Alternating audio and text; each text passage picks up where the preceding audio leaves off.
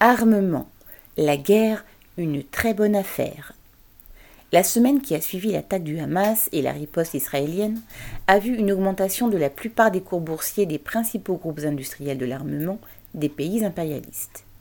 Le français Thales, qui fabrique des missiles, des fusils d'assaut et de l'électronique pour tous les corps d'armée, Dassault Aviation, le constructeur des Rafales, le britannique BAE Systems, qui intervient entre autres dans la production d'avions de combat, ou l'allemand Rheinmetall AG, fabricant de chars. Tous ont vu leur valeur augmenter de 8 à plus de 10%.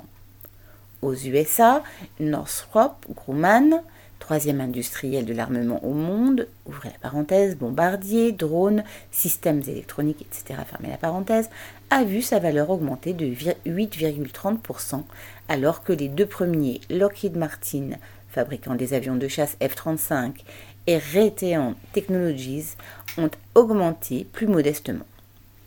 L'État d'Israël, avec son budget militaire d'environ 24 milliards de dollars, est un gros client et il lui faudra bien reconstituer ses stocks de bombes après le pilonnage de Gaza. La suspension du processus de normalisation des relations entre Israël et l'Arabie saoudite, 60 milliards de budget militaire, est vue comme une nouvelle source de tension et donc de profit pour les marchands de canons.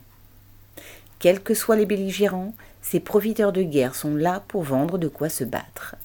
Le chiffre d'affaires des 100 principaux marchands d'armes approchait les 600 milliards de dollars en 2021. Avec l'aggravation des tensions dans le monde, le malheur des peuples fait le bonheur des industriels. LP